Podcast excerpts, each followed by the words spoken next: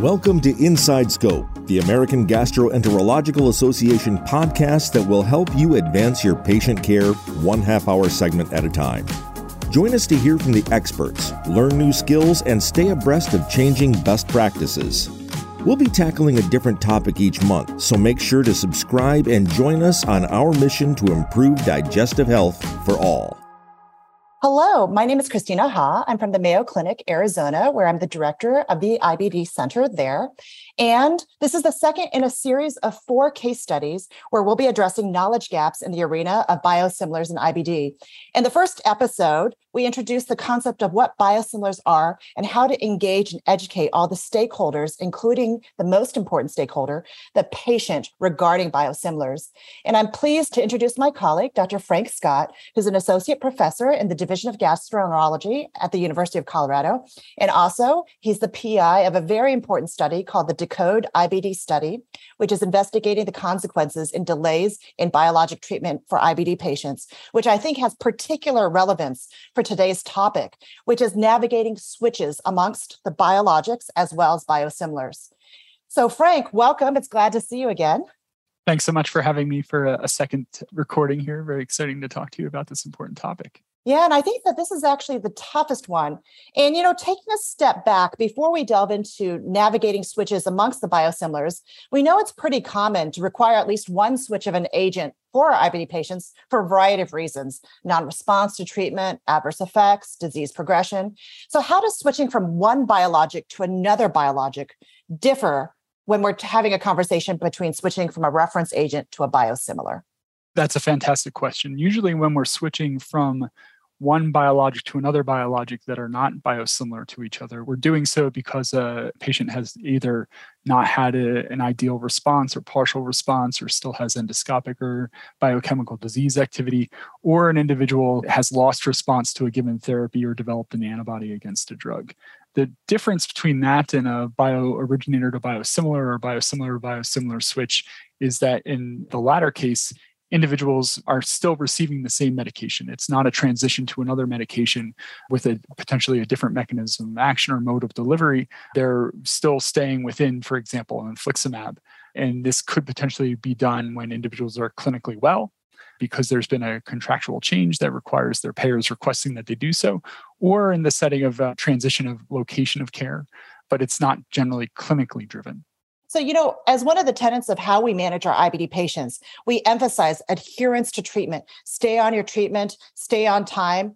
How does that conversation play into a patient who's switching from a reference to a biosimilar or from a biosimilar to another biosimilar, given that we're saying you have to be on your same schedule of your same medications at the same time? Yeah, I think using the word the same or equivalent there is really important. You need to emphasize to the patient that the transition from one biosimilar to another is that they're still receiving the same medication, that the schedule of the dosing should not change based on that switch. And it's just as important that they don't delay a dose, that they don't potentially miss a dose because of this transition, which would increase their risk of a clinical relapse or development of an antibody against the drug. Yeah. And as someone who's an expert in the consequences of delays in treatment, I think it's important to really emphasize to our audience and to our patients what's involved in trying to appeal or keep somebody on an agent when it's absolutely not necessary because there are a number of steps we have to get authorization from the insurers which can take 7 to 14 days at a minimum. We have to get the infusion center to be able to order the right drug especially if it's not on formulary. We have to be able to maintain that the cost savings is still there to the patient because if it's not the preferred line it actually may cost more to the patient. But also from a disease activity and maintenance of remission standpoint what are the consequences of i've been doing great i want to stay on my medication what's the big deal if i'm delayed by three to four weeks I think the potential clinical implications are significant. We know that the risk of developing an antibody against infliximab increases with delays in dose and as your trough approaches zero or reaches zero. So every subsequent week that you go without the medication that you should have received is a potential week where you're setting yourself up for antibody development against infliximab and then having to transition to another drug, which you may or may not respond to as well as you did to the index therapy. We also know that delays in therapy can increase your risk of having a flare which then subsequently exposes you to an increased need for steroids, potential ER visits, hospitalizations, and increased urgent care and healthcare utilization. Yeah, and I think that this is really important to emphasize because if, let's say, you're waiting and it's denied, and now you're flaring and you don't respond to the biosimilar, please be sure to know that it's not 100% because of the biosimilar.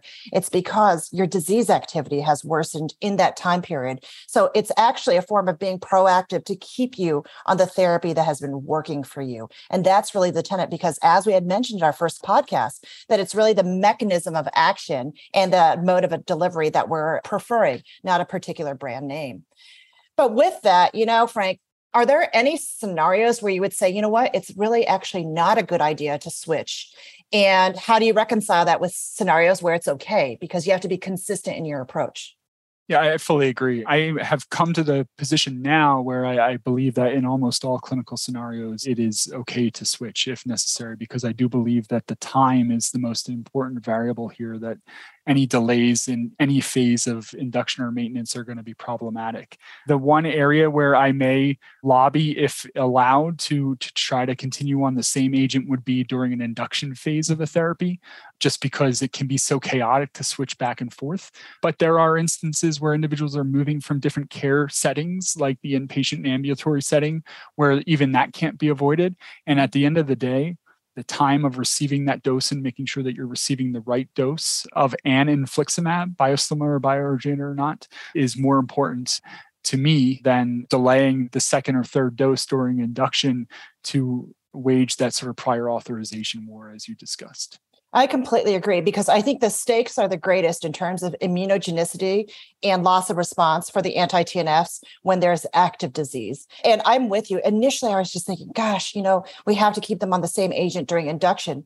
But that's also when the window of potentially non response to treatment, and we know that their PK, their pharmacokinetics, and the drug metabolism is greater when they have active disease. So you certainly don't want to lose the opportunity to, to use a medication that is so vital for hopefully capturing response and remission by being such a stickler for a brand name. And I think that that's really important to emphasize to the patient. And you had mentioned it during the first podcast about really having a consistent nomenclature, referring to things by infliximab and adalimumab instead of the trade name, and being conditioned to do so actually helps with that discussion because then you're not married to, I have to be on the reference product because that's what my doctor told me in addition to that, also introducing to the to the patient the idea that there may be switches in what brand name they're receiving up front, so mm-hmm. that they are mentally sort of prepared for that as well. Yeah, and so with that, you know, what's your thought on multiple switches? Because we do know that there are multiple forms of infliximab and even more forms of adalimumab that are available or will be available. So how do you handle that in your practice? And uh, you know I, I currently handle multiple switches in the same exact manner that I ha- handle an, an index switch in that mm-hmm. you know I emphasize to the patients and to my care team the importance of bioequivalence here that safety data adverse event data are similar between therapies and that their financial experience with the drug and patient support experience should be identical we have less data currently to support multiple switching, but the data that we do have, both in IBD and other autoimmune disease states, including rheumatoid arthritis, are as reassuring as the, the mono switch data that we have.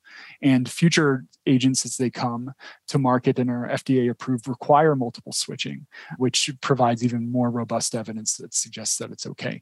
I am seeing this more and more often in my practice, and I do think that this is going to become the standard as we use drugs like infliximab and adalimumab that have been on market long enough to have multiple biosimilars come to market as well.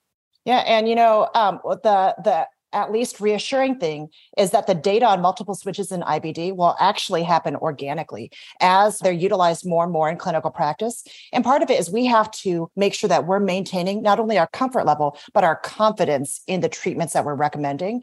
And to that note, you know, we're seeing a lot of the nocebo effect for these biosimilar switches amongst our patients. And I think part of it is driven by the providers not really showing the appropriate amount of evidence providing the right reassurance and that confidence.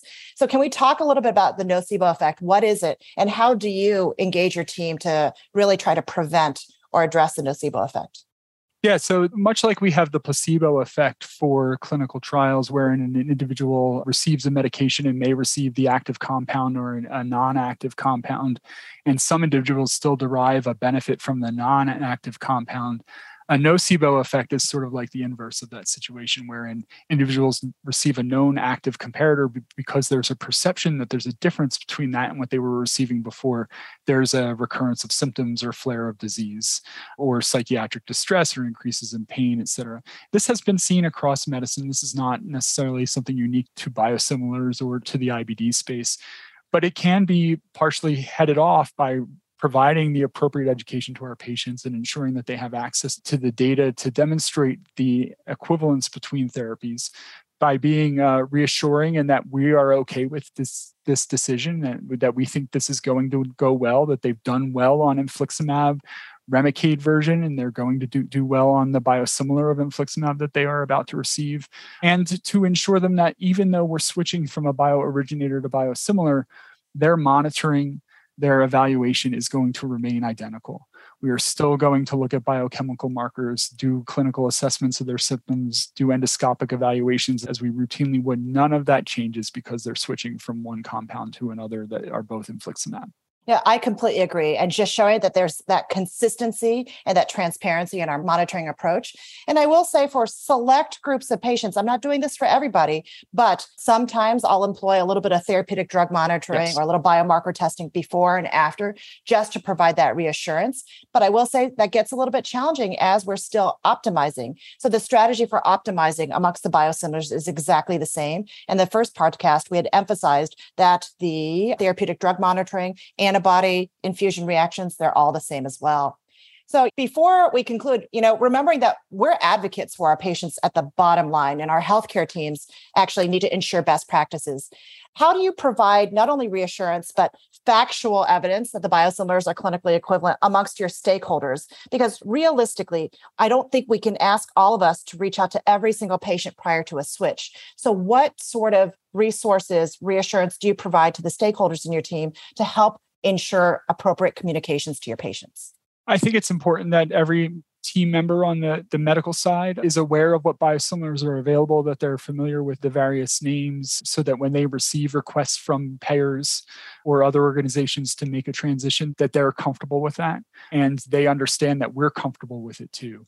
Just as we mentioned, sort of the confidence that we have to have in the biosimilar in relation to the biooriginator when we discuss it with our patients, we also have to express that to our medical assistant staff, to our nursing staff, to our pharmacists as well, providing them with frequent updates updates with regards to clinical trial data that shows equivalence, and also ensuring that there are things like smart phrases and dot phrases that we can share with our patients that are easy to fire off when these requests come, that provide reassurance and additional information via the internet from the Crohn's and Colitis Foundation and other organizations in the AGA can be really helpful. Yeah, I think having that consistent messaging is very key. And I think that as a healthcare team, each individual practice group needs to make sure that their messaging is consistent. They understand what the frequently asked questions are, and they know when to appropriately escalate the question to the next level, whether it be the provider or the PharmD, to really just ensure that the patient's questions are being sufficiently answered. Because there's a lot of great information out there, and our comfort will also and our confidence will also increase organically as mm-hmm. this is just part of our clinical practice. I mean, biologics weren't part of our clinical practice 20 years ago, and now we're very comfortable with them. So the same thing will happen with biosimilars as long as we're prepared. And with that, you know, I'd love to thank Frank for your expertise and guidance and all of the great work you're doing to really ensure that we are prepared and can prevent delays in care for our patients living with Crohn's and colitis. And I'd also like to thank our sponsors. This podcast was supported by educational support from Amgen and Pfizer. And as Frank has mentioned, there are a lot of great resources online that are available to help you in your practice, especially through the AGA Biosimilars page for providers and patients. And please look at it at agau.gastro.org. Thanks so much, and we'll see you for episode three. Thanks for listening to Inside Scope, an official AGA podcast. Make sure to subscribe to be notified as we roll out new episodes. For more GI education, visit AGA University at agau.gastro.org.